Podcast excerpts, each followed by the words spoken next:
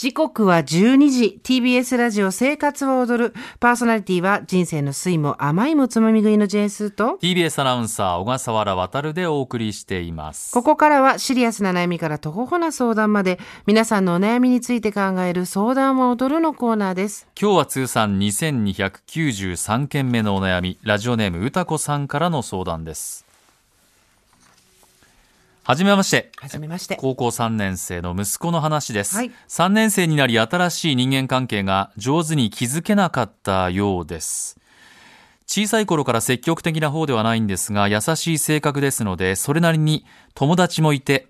周りに助けられている形で人間関係を築いていたようです。つい先日、お昼ご飯の話になりました。よくよく聞いてみると、一人ぼっちでご飯を食べるのが恥ずかしいので、毎日トイレで一人で食べていると言いました。彼には、周りの子がお前も一緒に食べようよっていう声をかける機会を自分からなくしているんじゃないのと言ってはみました。彼も、それはそうだよねと分かっているのですが、今もトイレで一人で食べているようです。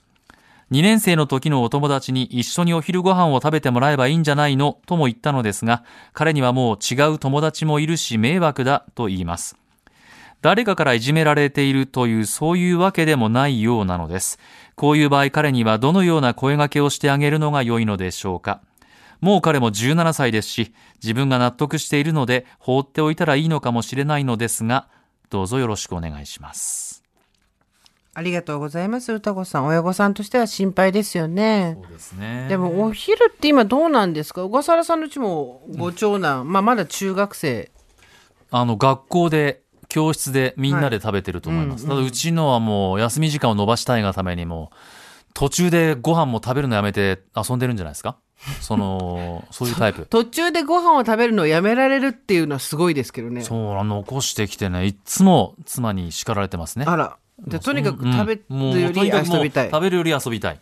みたい。おわ腹空いちゃわないのかな？かんないですけどね。へわかりまんせんね。だから、多分教室でどうなんでしょうね。みんなで、なんか、うん、うんまあ、半ごとなのかどうかはうんという感じじゃないんでしょうね、高校生はね。みんなで適当に食べようって感じなんでしょうけど、私が高校生の頃のことをずいぶん昔思い出すと、もちろんこうやってみんなで食べようみたいなことになってて多分コロナが終わったからまたそういうのが戻ってきたんでしょうね。うか前までは黙食っていうのがあったりしたんでしょうけどでその時に食べてないみんなと一緒に食べてない人っていうのはクラスでいたかどうかっていうのをはっきり記憶はしてないんですよ。もしかしたらいたかもしれないしいなかったかもしれないしクラスから一人いつもお昼休みになるといなくなっちゃう子がいたかどうかも覚えてない。ただえー中高校3年生の時のその脆いわずかなその自尊感情とプライドとないまぜになったような杖のことを考えると、うーん正しいことをすることがかなり難しいうん状態。正しいというかなんだろうみんなと一緒に食べようよとか、誰かが誘ってくれるのを待つためにクラスにいるとかあとは他の友クラスの友達のとこ行ってご飯食べようよって言うとか全部自分ができない存在だとかこの場には必要がないっていうことを自ら確認しに行くようなもんじゃないですかだからそれはちょっと高校生には難しいかなと思うんですよね。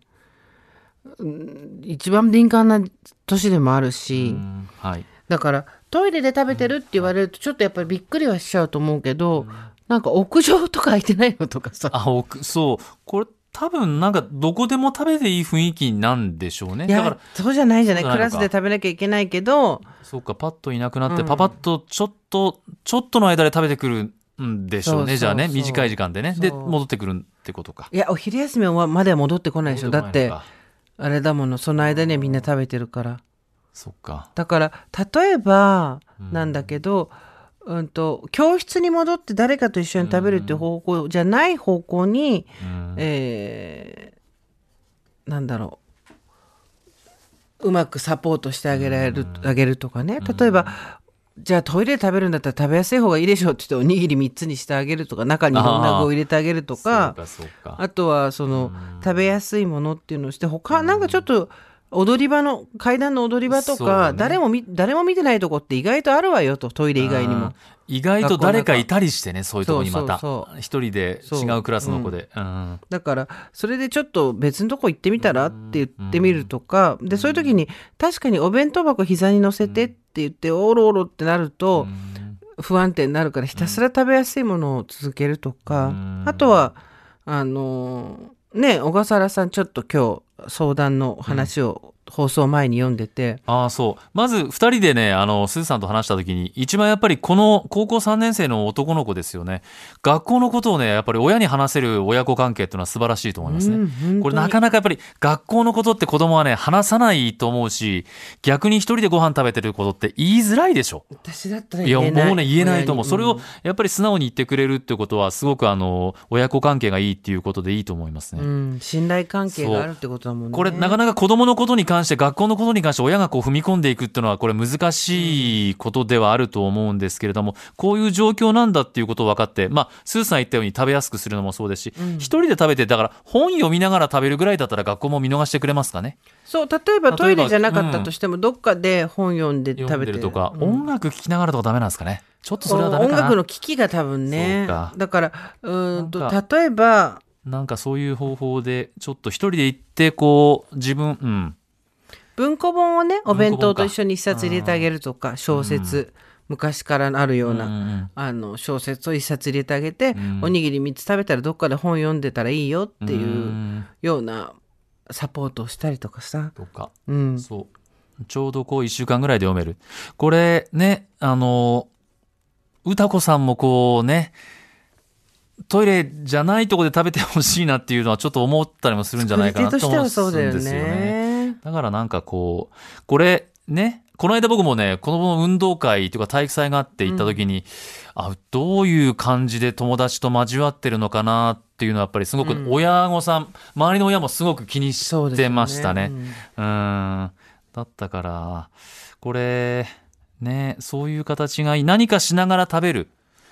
っていうことを進めてあげるのが僕はいいんじゃないかな。例えば本を読みながら食べるっていうのはお行儀いいか悪いかは置いといても、置いといたとしても例えばトイレで本を読みながら食べた後に本を読むとか、どっか、えー、と屋上でもど階段の踊り場でもいいんだけど、食べながら本を読むとかっていうことをした時に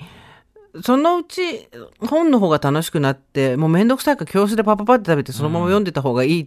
ていうことで、自動的に教室で食べられるようになるかもしれないし。うん。